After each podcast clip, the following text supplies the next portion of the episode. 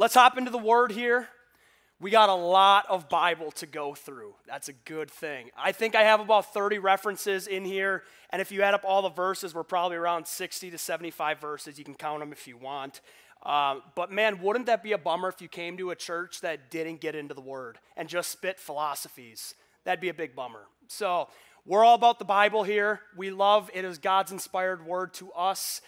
And can you imagine what we're going to be speaking on today? Just, just a clue with my very creative titles, as you can obviously always see. We are going to be speaking on healing today. Yeah.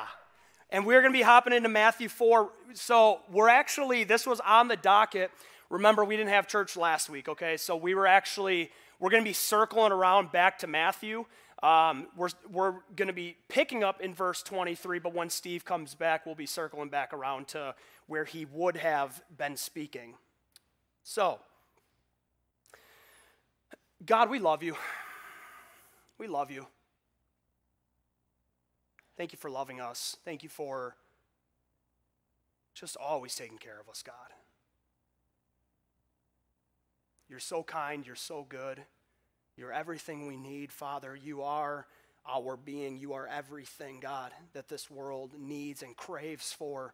It's you. So, God, I pray that your word goes forth today. I pray we see healings today. I pray that we see your heart today. In Jesus' name, amen. Okay, so verse 23, it starts out this way Jesus went throughout Galilee, teaching in their synagogues, proclaiming the good news of the kingdom, and healing every disease and sickness among the people. News about him spread all over Syria, and people brought to him all who were ill with various diseases those suffering severe pain, the demon possessed, those having seizures, and the paralyzed, and he healed them. Large crowds from Galilee, the Decapolis, Jerusalem, Judea, and the region across the Jordan followed him. So let's hit on some points of observation that I have here. Number one, we see from that example, it was every single disease and sickness that was brought to Jesus that he healed. It wasn't just some, it was all kinds. It was so big that word spread like wildfire. We see later on, people started coming back. They heard about this healing going on and say, I need some of this, and I'm going to come back to Jesus and get healed. And it's interesting, it started off with a few of the types of healings, and then it grew into more, and it tells us severe pain, demon possessed, seizures, paralyzed, and he healed them. He healed them. And then, lastly, these people would have thought, well, surely if we saw him healed, then I can go and get healed. Otherwise, they wouldn't have come. They wouldn't have come to get healed from Jesus after they heard that their friend was just healed moments ago. But what's also really cool about this is that the testimony of those first people that got healed led to the faith of the second group of people to get healed. And when you hear people's testimonies about healing, it builds your own faith to receive your own healing. And that's exactly what we see here in Matthew 4. So, how does this apply to us? Mill City Church 2023 in March, that still feels like January. How does this apply to us? Why is this for us? Well, because this is our starting point. Here in Matthew, this would be the starting point to us seeing the heart of God manifest, and particularly in healing. I believe when we know the heart of God, when we see what He's really about, what makes God tick, when we see who He is, we will see Him manifest. And we need to know His ways in order to see His ways. Hosea 4 6 says, My people are destroyed for lack of knowledge. Because you have rejected knowledge, I also will reject you from being priests for me. Because you have forgotten the law of your God, I also will forget your children. And then in Romans 12, 2, it says, Don't be conformed to the pattern of this world. Okay, how do you not conform to it? You be transformed by the renewing of your mind. What happens when you be transformed by the renewing of your mind? You get to test God's will and approve God's will. Well, what is God's will? It's good, it's pleasing, and it's perfect. Guess what? You're going to get to see God's will manifest once you transform your mind. Once you are renewed by God's word, We have to know His will in order to see His will.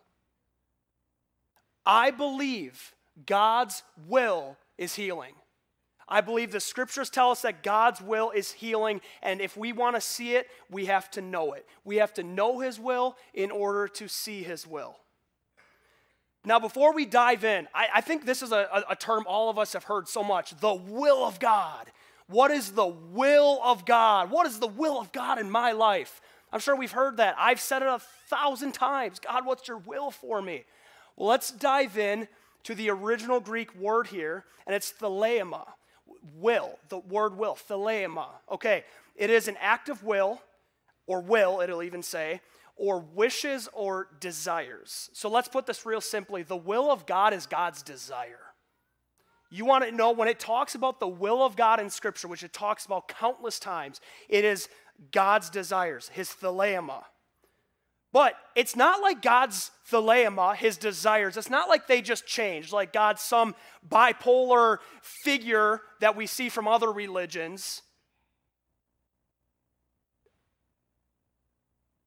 If it's God's will, it's God's will.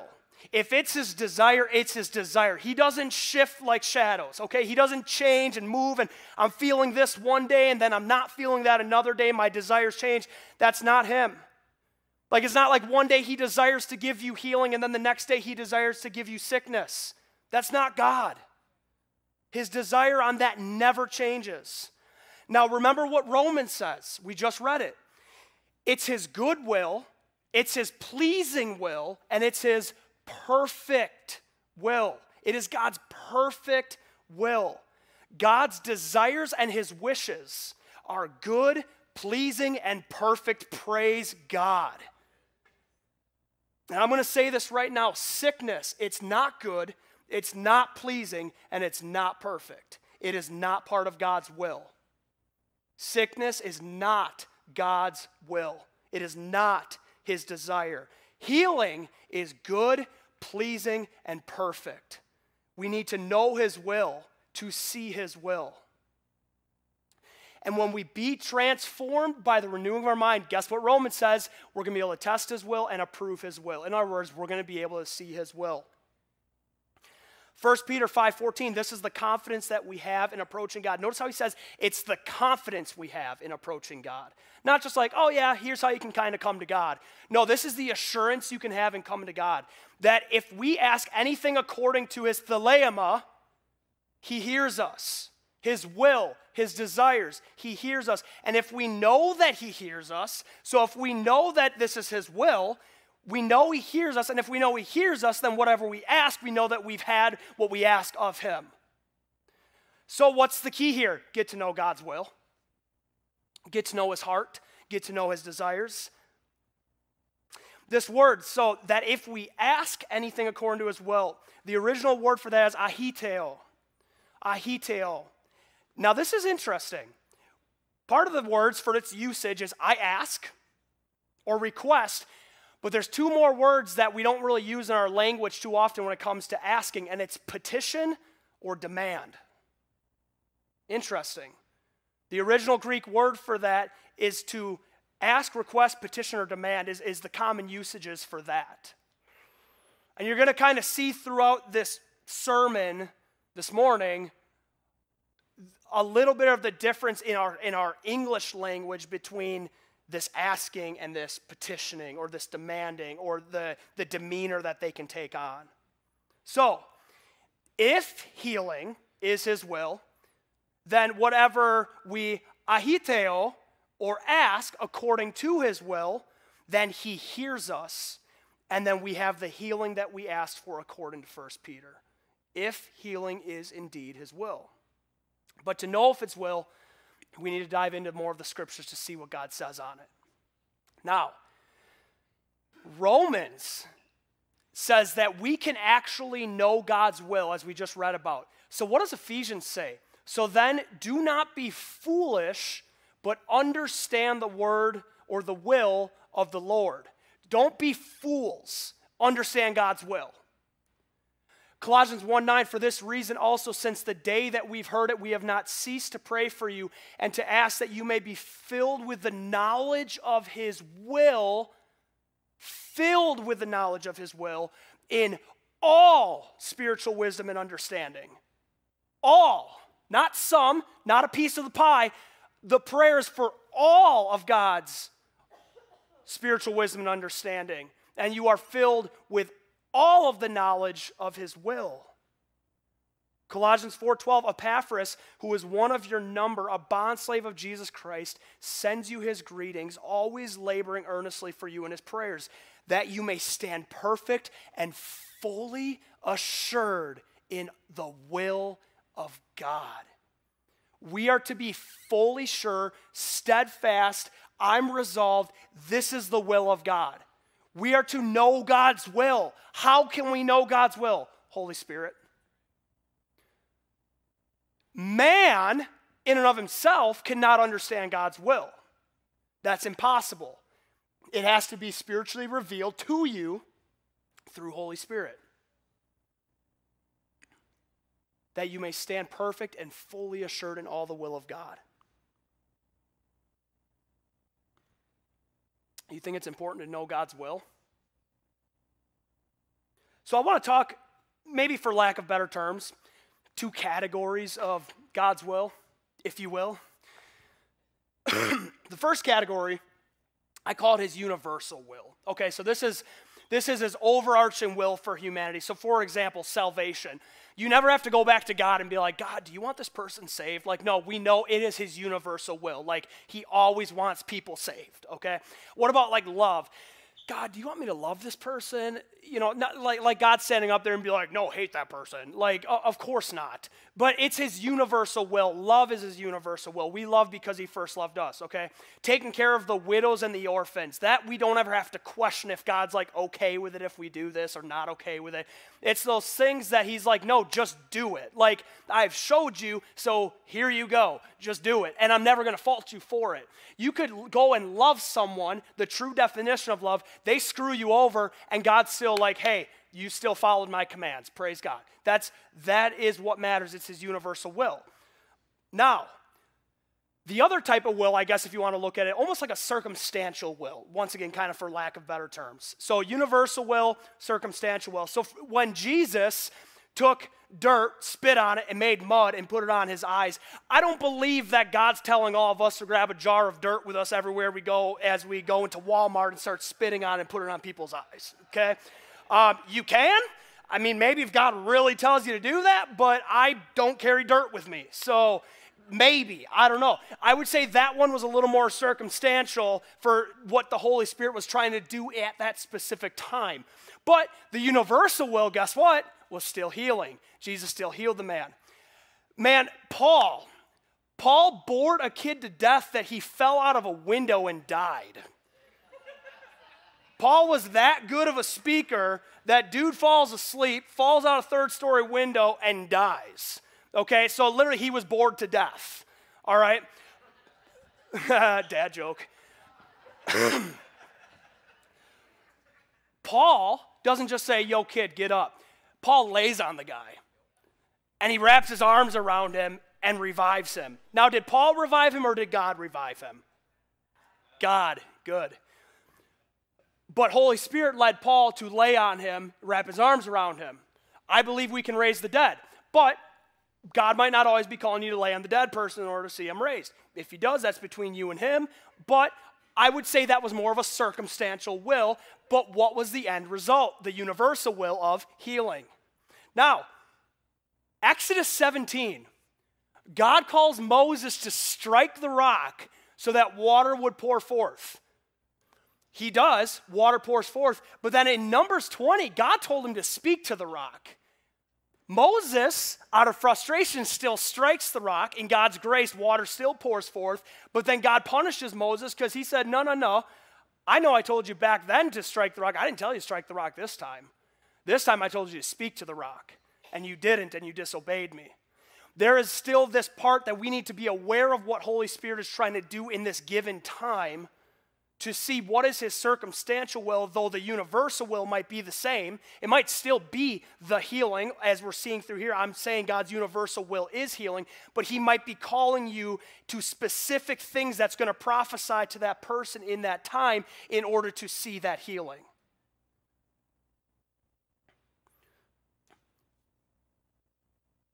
God doesn't go with this thing of, ah, maybe I want to heal today. Maybe he feels like healing you today. Maybe he doesn't. Can you imagine how much uncertainty that would put in our minds if that's kind of how we lived our life with God when someone wants to come to you for healing? Someone says, Man, I'd really love for you to pray for me. I'm really needing healing in this area. You're like, ah, it just might not be God's will today. Like, I just don't really know. Can I be honest with you? How can you have any type of faith in that situation? How can you ever believe for God to come and heal someone when you just don't know His will? And Scripture says we're fools if we don't know His will. We're actually being foolish by not getting to know the will of God.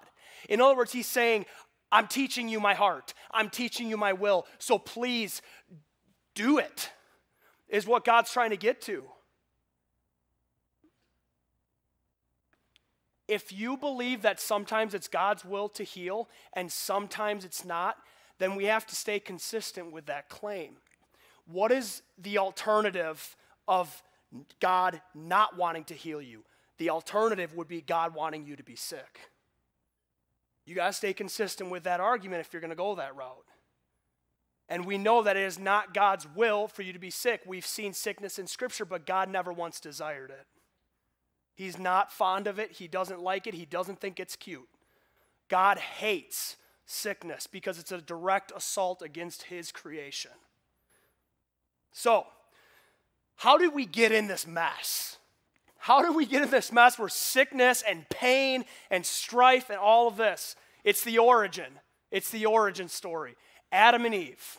Thank you, Adam and Eve. Awesome. Adam and Eve, there in the beginning was no sickness, no pain. They were free of it. Adam and Eve, they sinned, they brought death into the world, sickness being a part of that death. Now, what originally was just blessings now brought in curses. So now you have blessings and curses. God says, I'm going to give you the choice, but regardless, it still brought curses into this world. Sickness falls under the category of curse. Sickness does not fall under the category of blessing. If you read the scriptures, it makes that very clear.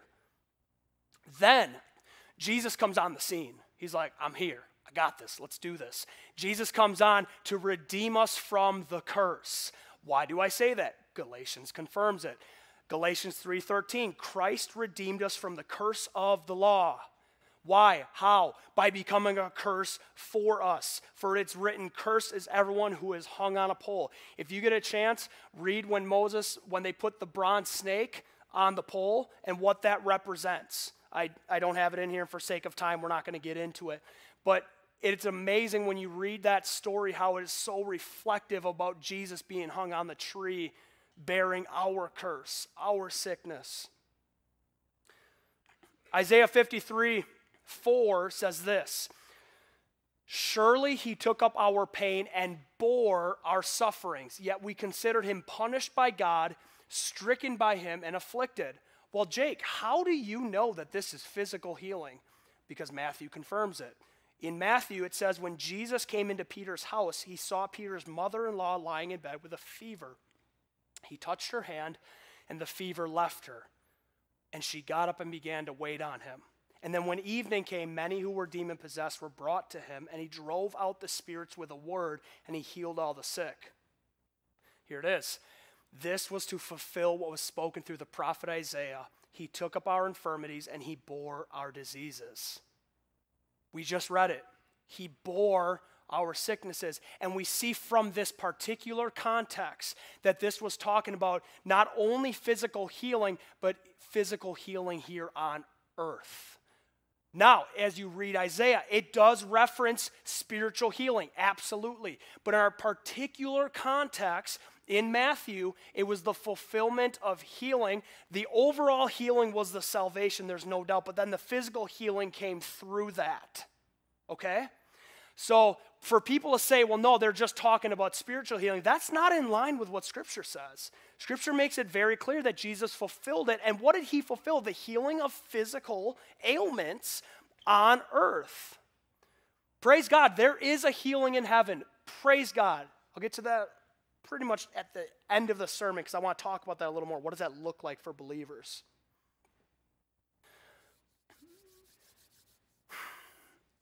Not only did Jesus bear your, bear your sicknesses, he did it so that you can also go heal others. It wasn't just for you, it was for everyone. And he wants to show you an example of it's for you and then how you can go out and see others healed in Jesus' name. Which actually leads to my next point, and I call it the blueprint. The blueprint. You guys know what a blueprint is. Obviously, a blueprint it is a, a, drawing, maybe an architect, an engineer puts it together, and then the builder has to come and do what the blueprint says, okay?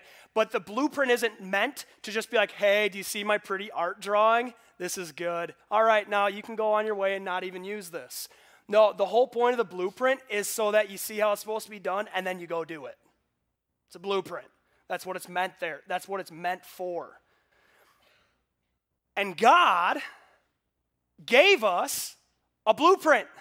But guess what? It wasn't a drawing he gave us, it was his son.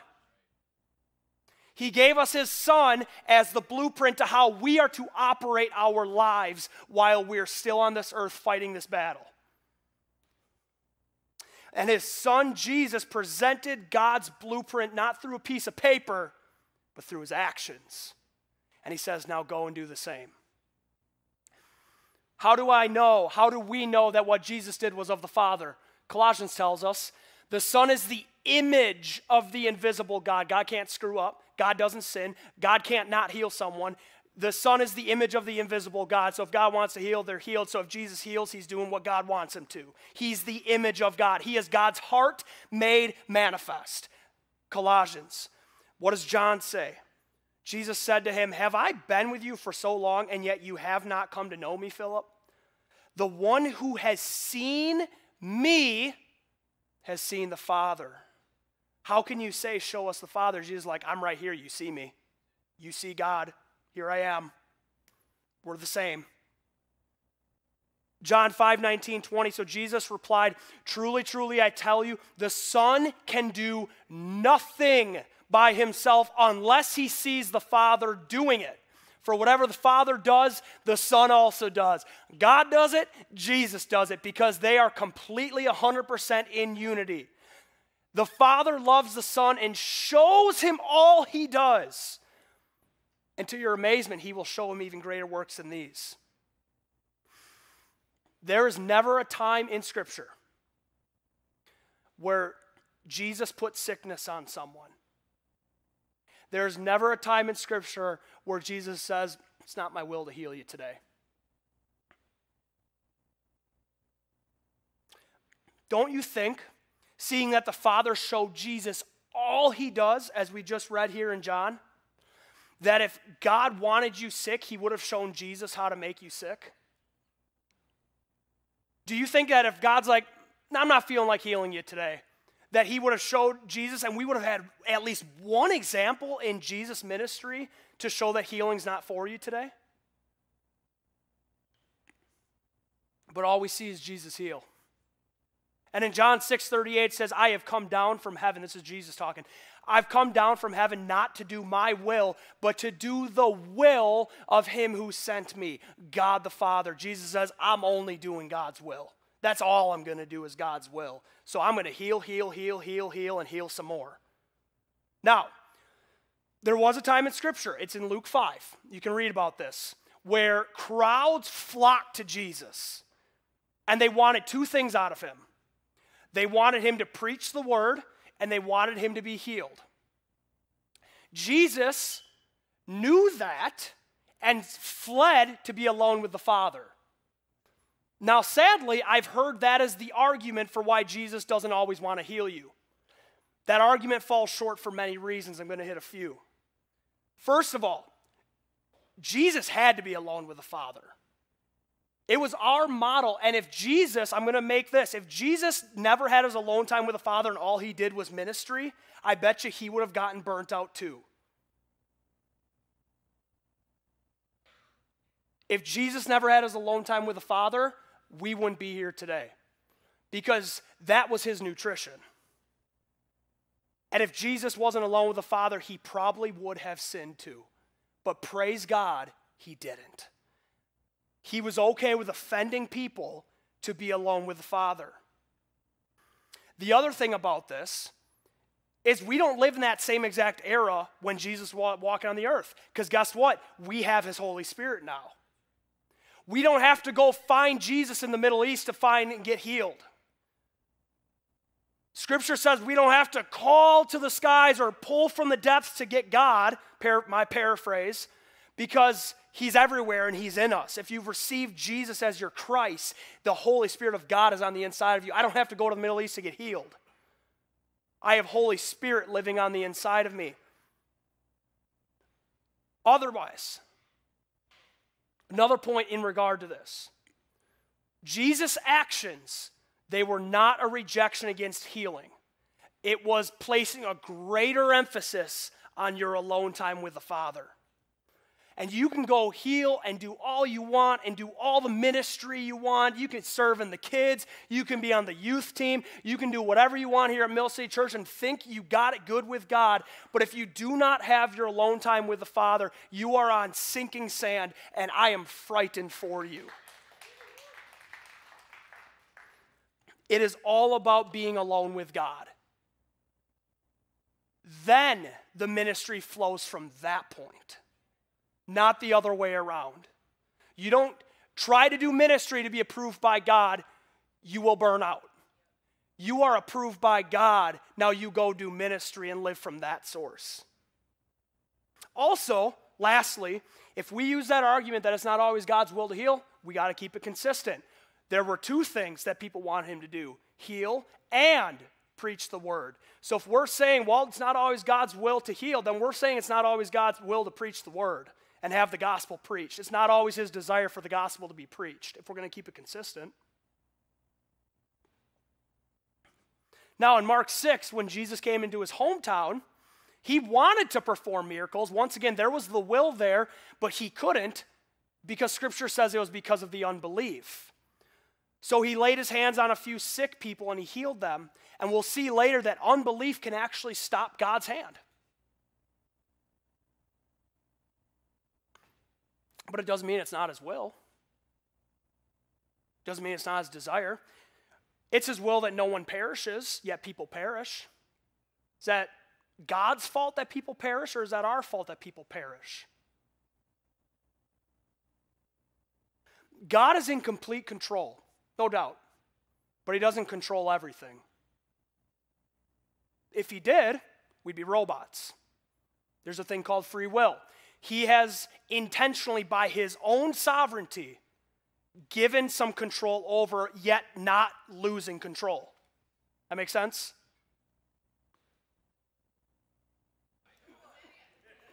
Okay, we'll try this again. Uh, over here. All right. God never loses control, but he does give up control. Okay, I got a thumbs up. It was from my uncle, but I'll take it. I'm okay with that. Relatives got to stick together, you know what I mean? That's good. He's in complete control, but he doesn't control everything by his own sovereignty. So let's go over some healings from Jesus, our blueprint. Well, we'll go over our passage once again from what we read today. It's in Matthew 4 23. Jesus went, I told you, we got a lot of verses to get through. This is good. This is real good. Buckle your proverbial seatbelts. Let's do this. Jesus went through Galilee, teaching in their synagogues, proclaiming the good news of the kingdom, and healing every disease and sickness among the people.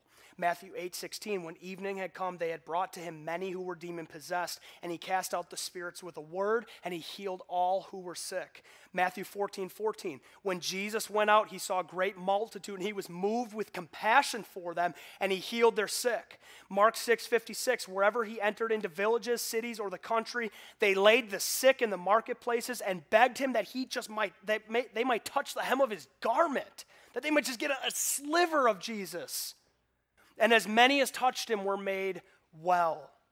John 21, 25, Jesus did many other things as well. If every one of them were written down, I suppose the whole entire world would not have room for the books written about Jesus. And Psalm 103, 2, listen to this, so beautiful. Bless the Lord, O my soul, forget not his benefits, who pardons all your iniquities, who forgives all your sins, and heals all your diseases. Psalms says, don't forget it. It's a benefit of God's to heal all your diseases, and God loves healing you. Jesus is our blueprint. And we can do the same works Jesus did and greater. Well, how can you say that, Jake? Well, I, I didn't. Jesus did. John 14, 12, very truly I tell you, whoever believes in me will do the works I've been doing, and they will do even greater things than these, because I'm going to be with the Father. This is possible because Jesus is our blueprint and he showed us by his actions how to do it. He led through action and said, Now, the same Holy Spirit I walked with, you can walk with, and now go do it. Acts 10:37 you know what has happened throughout the province of Judea beginning in Galilee after the baptism that John had preached. 37 right there is literally what we've been talking about in Matthew. Pretty awesome, huh? And this is an Acts. How God anointed Jesus of Nazareth with the Holy Spirit and power. And how he went around doing good and healing all who were under the power of the devil because God was with him. Jesus was baptized by John and then baptized in the Holy, uh, the Holy Spirit before starting his ministry. Now, listen here, listen here. If we see the way Jesus operated in his ministry as just simply him flexing his God muscles, just saying, well, because I'm God, I, I can do it. Now, I'm, I'll preface this whole thing before you think I'm a heretic. Jesus is God, obviously. If you've been to Mill City and heard me preach it ever, I make that very clear. Jesus is God. Praise God. But if he did his miracles, his life, his resisting of sin, if he did all of these things as God instead of empowered by God, that's a big difference then what we do is we tend to stand back and we say, wow, man, that's praise God. I love when you do your miracles. But what happens is we stand from afar and it allows us to become complacent because we don't think we could ever attain that. So we kind of sit on the sidelines, and when somebody doesn't get healed, we're like, oh, well, I mean, Jesus walked on water because he was God. Well, yeah, Peter did too. So what's our excuse? Oh, well, Jesus fed the 5,000. He was God. It was the power of the Holy Spirit that he operated by. He taught us to do that. He told the disciples, You feed them. And they're like, All right, well, he's crazy. But Jesus was serious. He said, You feed them, you take care of them. I've shown you. You know how to do it. It's all through the power of God. Jesus chose to operate his life as a man empowered by the Holy Spirit, fully God, fully man. It's awesome. He always was God. He always is God. That's never going to change. He did it then. He says, Hey, see how I did it? Here you go. Go ahead. I'll show you. I'll show the way. I'll lead by example first. Now do as I did. John 20, 20 through 22, after he had said this, he showed them his hands and his side, and the disciples rejoiced when they saw the Lord. And again, Jesus said to them, Peace be with you. Here it is. As the Father has sent me, I am sending you. And when he said this, it was an action. He breathed on them and said, Receive the Holy Spirit. Imagine he says, Hey, as the Father sent me, I'm sending you. All right, see ya, peace, deuces, out. No, he goes, Receive the Holy Spirit. Because this is how I did it. In other words, he's saying, I showed you the blueprint, now go. And you know what it's called? It's called delegation. It's called delegation of authority. You don't have to look too far. Any healthy organism on earth has a delegated system. Mill City Church has a delegated system. Steve, Steve Pinkala, he owns his whole business. You, you look at business ownership. All right, he owns the Binding Edge. Gave you a little plug there. Because he really needs my plug. Like,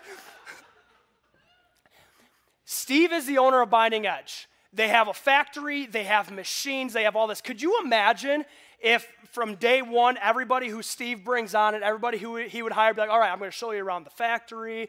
All right, here's our handbook. Here's what we do. Here's how you handle conflict when this comes to. Here's if you have an issue. Here's our ways on how to solve it. Could you imagine if he trains up all of these people and says, here's how you do business? And every single time an issue arrived, they had to go back to Steve. Hey, Steve, do you want me to do this? Like, I know you like gave me this handbook on like, okay, if, if the machine breaks, well, then you got to do X, Y, and Z to get it to not break and get it all fixed up. But do you really want me to do that? And you're like, um, hey, in my handbook, I told you, yeah, take care of it. Okay, eh, could you imagine business? This is just bad business if you delegate authority and nobody can carry out your authority. That's bad business because nothing will get done and you won't make money business. But look in any way. And Steve has a running business. Steve can't do it all himself. He, you cannot have a big company and do it by yourself. You have to delegate your authority and trust the people with your authority. And eventually, they should know your will, your desire for the company and they carry it out. Now, from there, it's up to them. Are they going to actually handle the authority that was delegated to them, or are they going to fail the test? Time will tell. You wouldn't do this in the military, you wouldn't do it in the hospital, you wouldn't do it in your family. Our kids, I want to delegate my authority so they don't have to come back and say, Hey, dad, do you want me to love this person? Hey, dad, like, should I share my toy with that person? But truly, our heart's desire is that our kids will do what we do and then surpass us. God wants the same thing. Do what Jesus did and then do greater works than Jesus did. Why? Because it's all under one Holy Spirit. It's all His power, so do as He did. Now, the commissioning the commissioning. Now it's our turn. It's your turn. Mark 16. And these signs shall follow them that believe in my name. They will cast out devils. They will speak with new tongues. They shall take up serpents. And if they drink any deadly thing, it shall not hurt them. They shall lay hands on the sick, and they shall recover. So then, after the Lord had spoken unto them, he was received up into heaven and sat down at the right hand of God. Isn't that interesting? Those were his last words before going up to God. Those were his last words. And they went forth they took it into action. They preached everywhere. The Lord working with them and confirming the words with signs following. Amen. This is for us. He promises this for us, and then he says, Go, use what I have given you, use the delegated authority that I have placed in your stewardship. And then a few verses later, so sorry, backtrack just a smidge, Matthew 10. Jesus called his disciples to him and gave them authority to drive out impure spirits and to heal every disease and sickness. Then we have a few verses later in 5 where it says this These 12 Jesus sent out with the following instructions Do not go among the Gentiles or enter any town of the Samaritans. Go rather to the lost sheep of Israel. As you go, proclaim this message. Here it is The kingdom of heaven has come near. If you remember two weeks ago, we talked about it. The kingdom is at hand. Jesus started it, said, It's at hand, it's here, it's right within your reach. And he says that kingdom of heaven has come near. Okay, here it is. Heal the sick, raise the dead, cleanse those who have leprosy, drive out demons. Freely you've received this power, now freely give. The context is of this. What, what do you mean freely you've received, freely give? He tells us what we freely receive, so now freely give it. That doesn't sound like, a, ah, maybe one day you can, and then maybe other days don't, and then this and that. And no, it says, hey, I've, I've given it to you freely, now do it.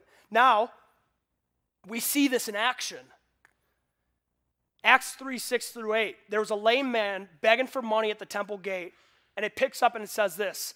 Then he looks because he wanted money, thinking Peter had money for him. Okay? Peter goes, Silver or gold, I don't have any, but what I do have, I give you. Interesting verbiage. What I have, I give you. It's not silver or gold, it's not money. I don't, I don't got no money for you. But what I do have, Holy Spirit's power, His healing, I give you. Get up and walk in the name of Jesus Christ of Nazareth. Taking him by the right hand, he helped him up, and instantly the man's feet and ankles became strong.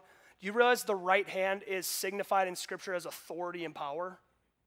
All over. Jesus sits at the right hand of God. Authority, power. There's so you just read it's all throughout scripture about what the right hand means. He jumped to his feet and began to walk and then he went with them into the temple courts walking and jumping and praising God. Peter knew he had something and he knew he could freely give it. Now, later on that same context, he makes it abundantly clear it wasn't Peter's power. Peter's like, yo, it wasn't me, okay? It's not by my godliness, it's not by my goodness. You know what it's by? It's by faith in the name of Jesus. Point blank. It was faith in the name of Jesus. It wasn't Peter. I'll word it this way Peter freely gave healing through faith. How did that faith arise? Because Jesus prophesied it over him and said, Here you go. Freely you've got it, freely give it. It increased his faith. It says Peter did it through faith. Peter said himself, it was through faith in the name of Jesus that made this man walk. It wasn't by my positive thinking, it wasn't by just something that I could just pull together, it was by Jesus. He knew it was God's will, his universal will, because he made it clear. Now, I understand if you want to rebuttal the last thing I said, that in that context, Jesus said, hey, go speak to the lost sheep of Israel and do this. But once again, if you see all intertwined throughout Scripture, it wasn't just Jews that were getting healed, it was Gentiles that were getting healed as well. It was all throughout Scripture. Jesus healed a centurion servant, non Jew. Many other passages that speak to this. I, I could go on and on. But it also says that these signs will accompany any who believe. Any. Not limited to just Jews. So, I think the follow up question would be okay, Jake, well, how do I, you, you say it's God's will, okay? You say that we can do it, great. Now, how do I appropriate this? How do I put it in my life? What do I do practically? Well, remember, first of all, Peter said it was by faith. Peter made it very clear not by works, not by law, not by my goodness, not because I'm just the OG, not because I'm just all that in a bag of chips. It's because it's faith in Jesus, because it was actually all the powers in Jesus and God. Then in Galatians it says, So again I asked, does God give his spirit and work miracles among you by the works of the law? No, no, no, no, no, no. It's by believing what you've heard. Believing what you've heard the word of God. Mark 9 23. If you can, Jesus said. What do you mean if I can? Everything is possible for one who believes. Believes in what? Jesus, the name of Jesus, the power of Jesus, the healing of Jesus. Mark 11, 24, therefore I tell you, whatever you ask for in prayer, this is, this is weird, but it's God, so it's good. Believe you've received it and it will be yours. Past tense. Believe you've already received it and it will be yours. Are you denying reality? If I have a sickness in my body, I still know that there's something coming against my body. I get that, but he still says, believe you've already received it. And we've seen from previous verses, it's whatever is in line with his will. But if healing is his will, then believe you've already received it and it will be yours. It didn't always say right away. It didn't say it didn't give us a timetable, but it says it's yours. It's yours. You can have it if you want it. Jesus is not holding back his healing on you. He says it's yours. And God is never late, He's never early, He's always on time. Now, as we saw, it's got to be in God's will, but God makes it very clear to see His will come to pass, we need to have faith. I, I understand that's been abused, I get that, but we also can't deny it because of the failure of other people. I'm a poor representation of Christ, but that doesn't eliminate the mission. God's word stood the test of time. It always will stand the test of time. God's word existed before the earth was formed. So to me, even though I'm not the best representation of it, I can't deny it. And that would not be rightly handling the word of truth to look at somebody else's example or misappropriation of it and all of a sudden think that's Bible. And it's not about having mass amounts of faith either. That's the other thing we got to know. Jesus says, hey, you have this little itty bitty faith of a mustard seed, and you can actually tell that mountain get thrown into the sea.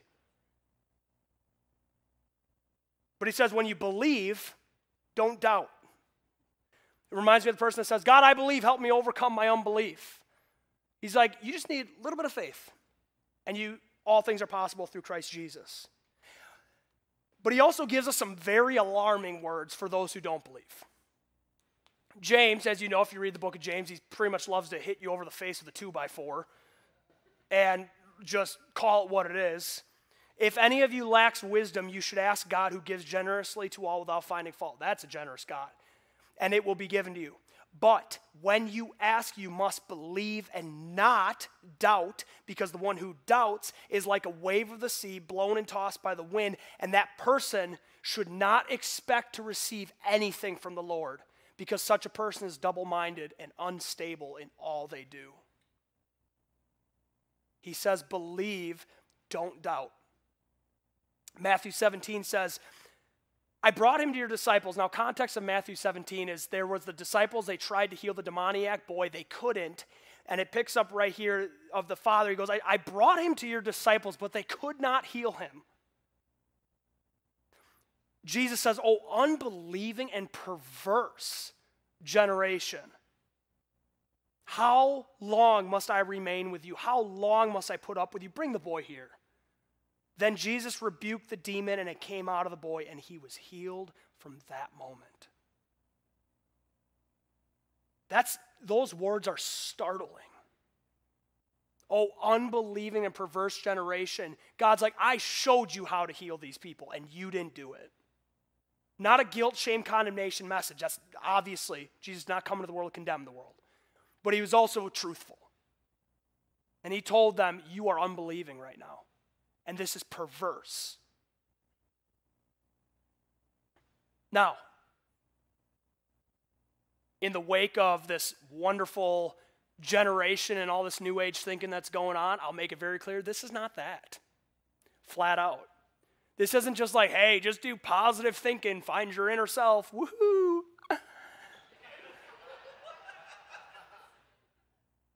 This is faith in a God who's been here before you were even born. This is taking what we believe to be God's will, and that's the, the whole thing is God, I need to know your will. And taking what He has given you and then using it. This is not just a, hey, as long as you think positive and it's behavior modification and you can do anything you put your mind to. Yeah, except save your life. And yeah, of course, I'd rather have you think positively than negatively. Duh. But it's so limited in value, and it's not going to bring the healing. Jesus brings the healing. Faith in the name of Jesus brings the healing. It is all about taking God's will and seeing it manifest on this earth. God, your will on earth as it is in heaven. God, your desires on earth as it is in heaven. We are to let heaven invade earth.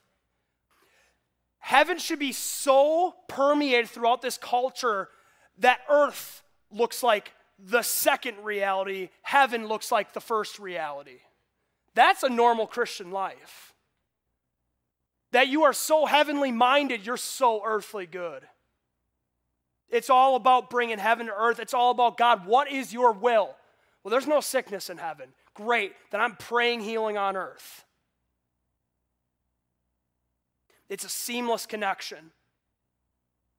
And God has chosen us to be his conduits to see his kingdom come to earth. Do I have any electricians in the house? Je- Jesse, you here? Is Jesse in the? No, maybe he's in the green room. That's okay. Love, love you, Jesse. if an electrician comes to your house, we're gonna say, Jesse, I'm gonna, I'm gonna hope he's listening. And Jesse comes to your house and hooks up your electricity for you.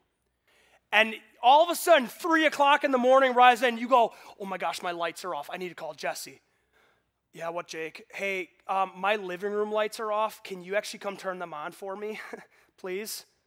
He's like, Jake, light switch. Oh, cool, thanks. The power was always there. I had to go and flip the switch. Was it something cool that I did? Do you give somebody a Nobel Prize because they flipped a light switch? No. You're like, wow, great. Way to do it. That's awesome. It wasn't my power. The power was already there, though, and God says, go flip the switch. I've given it all to you. You read the prodigal son, he says, Son, everything I have is yours. So go do it. Flip the switch. You don't need to call me to ask if you can go heal someone. I'll do it.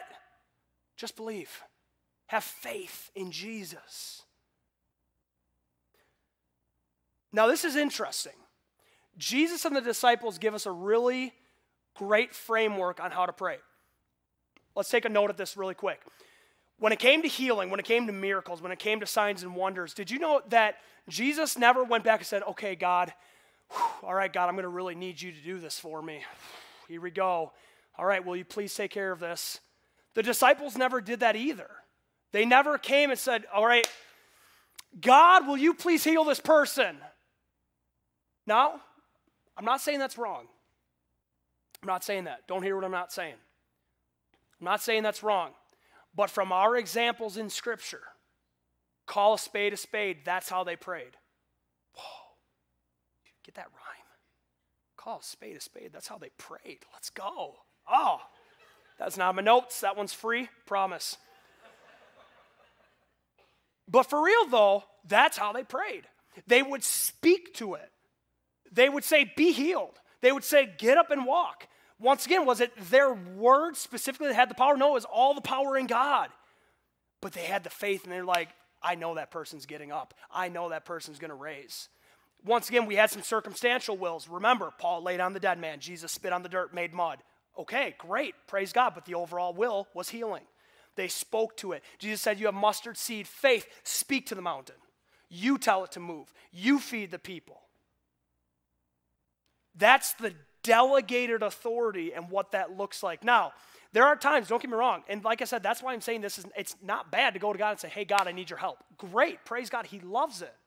We even saw that when they were casting lots for the next disciple for Judas, and they said, God, show us. We need you. Show us who it is. And they threw lots. I'm talking specifically in regard to miracles and signs and wonders and healing. That's how Jesus taught them how to pray. He showed it first, and then you see it in the disciples.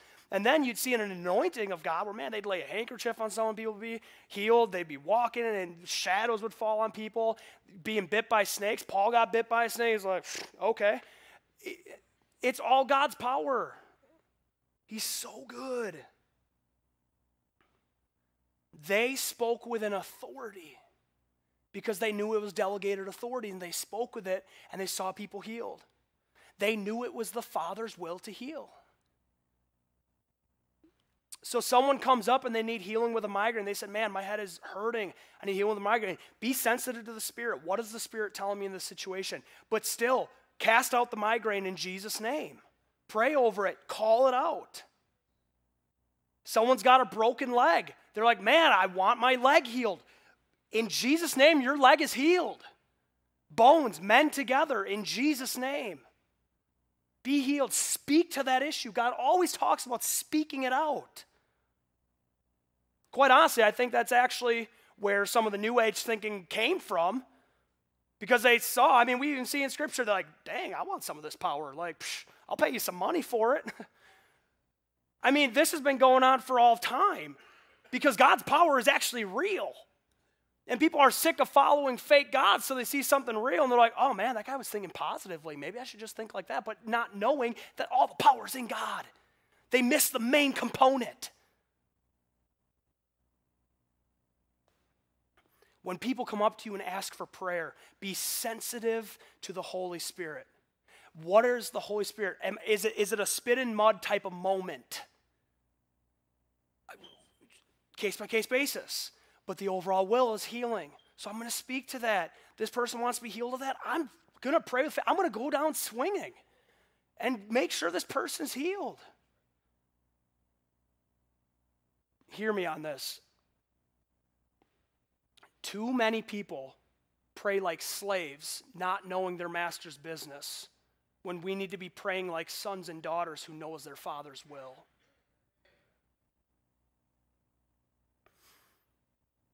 You should always have a servant heart. But Jesus even says, I no longer call you slaves, because a slave doesn't know what their master's doing. I call you friends because you know my Father's heart. Worship team can come up here. Pretty please.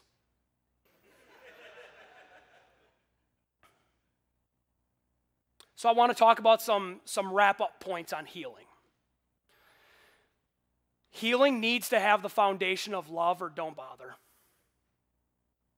You can do all these amazing works for God, but if you got no love, it's nothing. Clanging cymbals, gongs, it's just, it's obnoxious. It's it's not God's heart. Don't be so quick to judge someone that needs healing when maybe they're coming up for prayer for a family member. Maybe they're coming up for prayer because they got a, a root of bitterness going on. Jesus asked a blind man what he wanted to be healed from.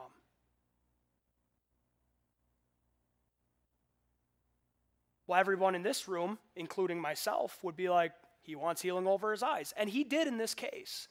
But Jesus wanted to know, hey, you tell me. What talk to me. What do you want to be healed from? I think sometimes we can look at the physical side of it and think, oh, yeah, that person wants healing for that. And then we totally miss hearing their heart. Let them talk. Let them tell you what they want healing for. Sometimes God might give you a word of knowledge to, to call it out. That is, happens a lot. But the, the whole foundation of what I'm trying to say is having this sensitive heart to be like, okay, I'm going to listen. And if they come up for healing, great. That's what they told me. We're praying over that. We're going to see that thing healed. Healing, point number two, healing is to serve others. It's not look at me. It's not, hey, look what I healed. It's to serve others. Whenever God's gifts are given, they're for three purposes they are to edify and encourage you, they are to heal others or, or edify and encourage others, and they are to glorify God.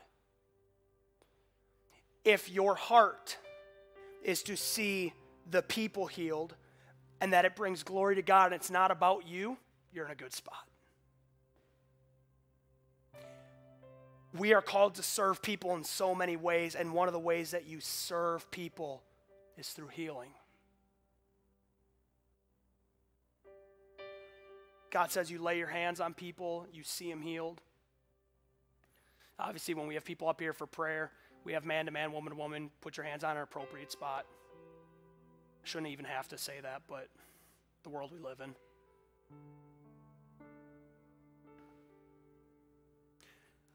Number three, what if they're not healed? It's a fair question. Hear my heart on this, please. I understand, man, we live in a fallen world. It's hard. It's hard to get out of bed sometimes.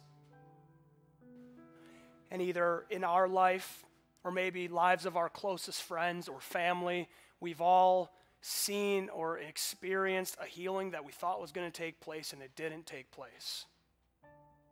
That's hard. And if you've been in that boat, I'm sorry. My heart hurts for you. And it is so hard to be like, God, what are you doing in this time?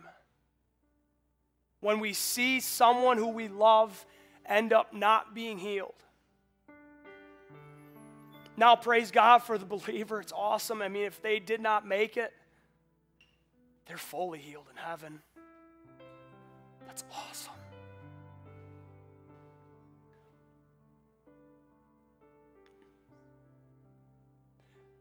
Unfortunately, as I've seen the negative side of it, and people want to jump to conclusions on why someone wasn't healed or not, that's not our job. Our job is to be like, I'm, I'm going to I'm gonna read the word, I'm going to preach the word, I'm going to teach the word. I'm not, I don't know your situation. I don't know your heart. I don't know. I'm not God, but I'm sorry. And it says, weep with those who weep, mourn with those who mourn. Be empathetic. Stop trying to figure everything out and why so and so didn't receive a healing.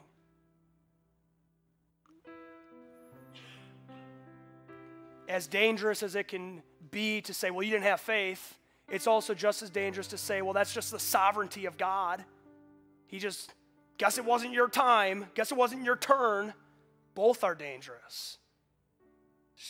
I mean, you can't deny Scripture talks a lot about obviously having faith, duh, but we don't know all the answers. We don't know why certain things happen the way they do, and we need to stop trying to jump to conclusions as to why. But what I can say throughout all of that, what cuts through all of it, God is still good. And He loves you. He's for you. He's not against you. He has a plan for you. And His heart breaks too.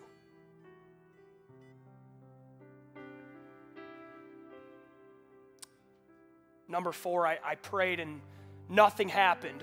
So what's next?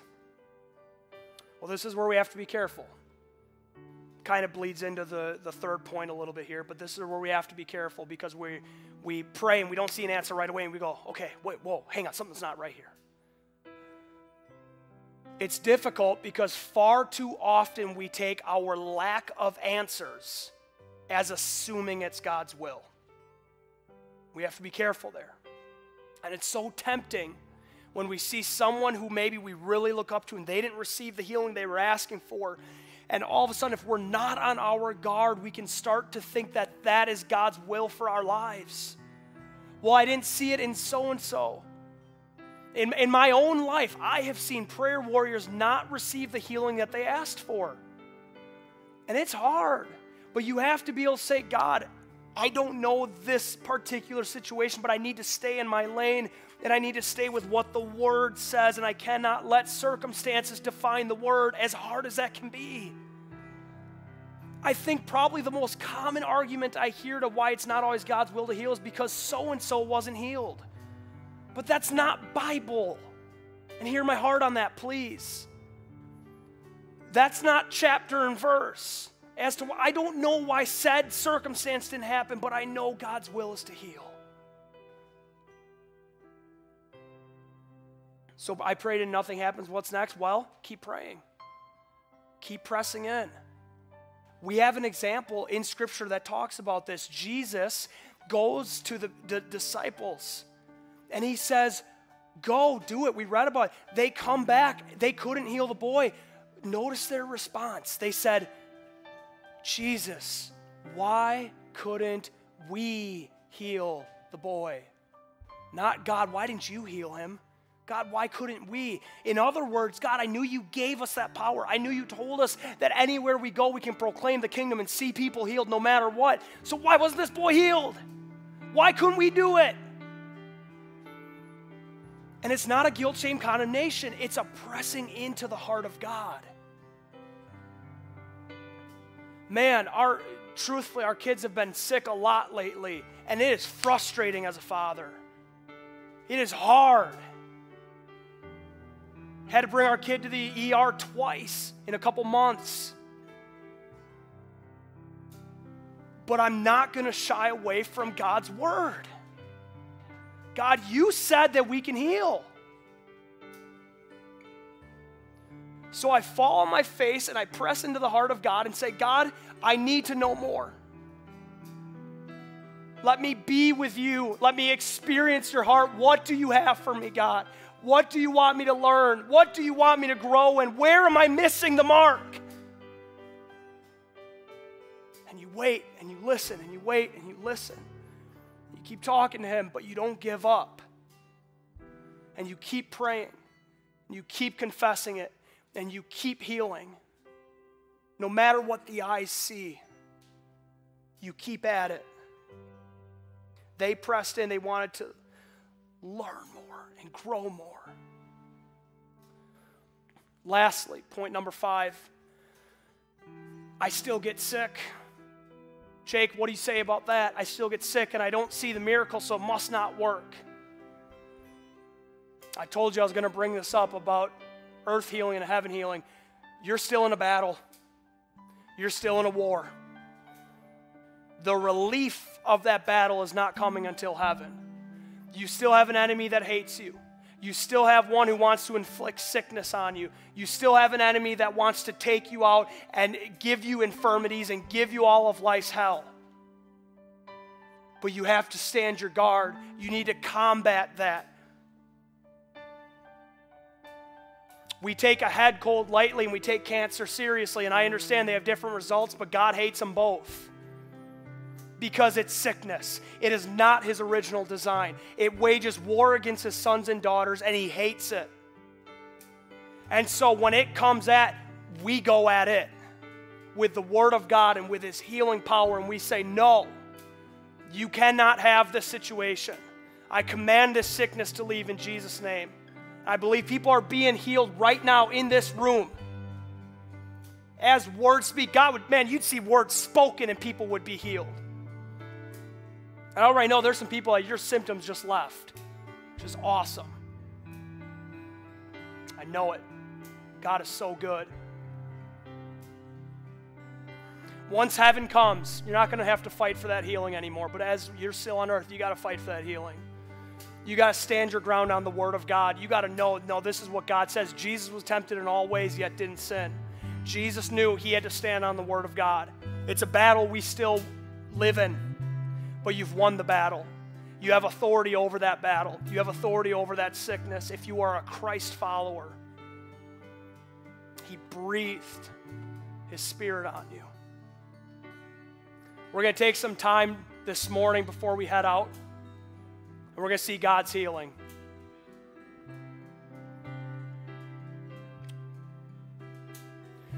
God, do it again. Do it again. By your authority, God, let us go and heal. Before we get into it, I just want to ask the question if, if you have never given your life to Christ, these promises are for you, but they're not yours unless you do have a relationship with Jesus. And I want to start there before we get into this, but if you have never given your life to Christ and you want to give your life to Christ this morning, I want you to raise your hand right now.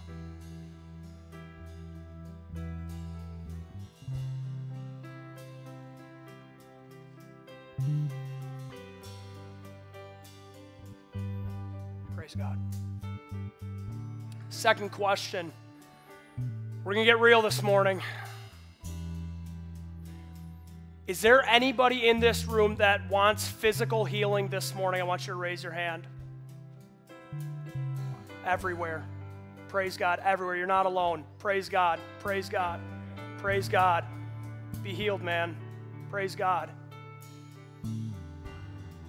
Could we, could we have our prayer partners come back to the front, please? We're going to speak over that. We're going to press in to the heart of God. We're going to see healings this morning. I'm so excited. And I'm, I'm going to be calling out some things that I believe God's laid on my heart. And if that's you and you're hearing it, I want you to come up to the front. If you want healing, you already raised your hand. Come up to the front. You got prayer partners here who love you. Some of you believe God's going to heal you in your seat. I really do.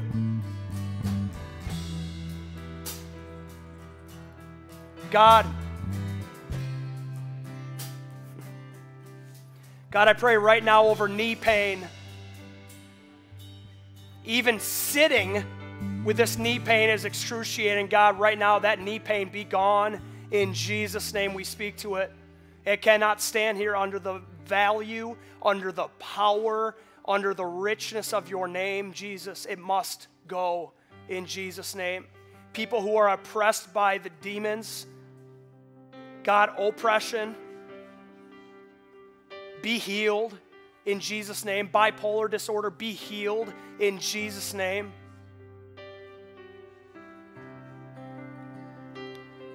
God, we love you. Let us tap into your heart, know your will. Shoulder pain, be healed in Jesus' name. Trouble breathing, be healed right now in Jesus' name. I believe God is opening up those airways right now as we speak. God, neck pain be healed in Jesus' name. Full mobility, full movement in Jesus' name. God, I saw you heal me a couple days ago on the spot, and I know you're going to do it again. Because it prophesies over your heart and what you want to see take place in this body and in this world, God. God, I pray for debilitating back pain, trouble standing right now in Jesus' name, full mobility. In Jesus' name. God, people, brain fog, clear minds in Jesus' name. People who got a cancer diagnosis, you are healed in Jesus' name. That doctor's going to confirm it in Jesus' name. Holy Spirit, come over this place. Let your anointing rest in this place, God for people who have had issues with their fingers, their hands, God, can't fully grab things, can't fully hang on to things, you now have full movement in your hands. God, heal, heal, heal. Jesus. Jesus. Keep praying, keep pressing in. God loves you and He wants to heal you. He wants to heal you. Praise God.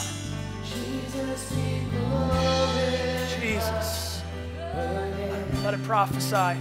Let it prophesy. Jesus.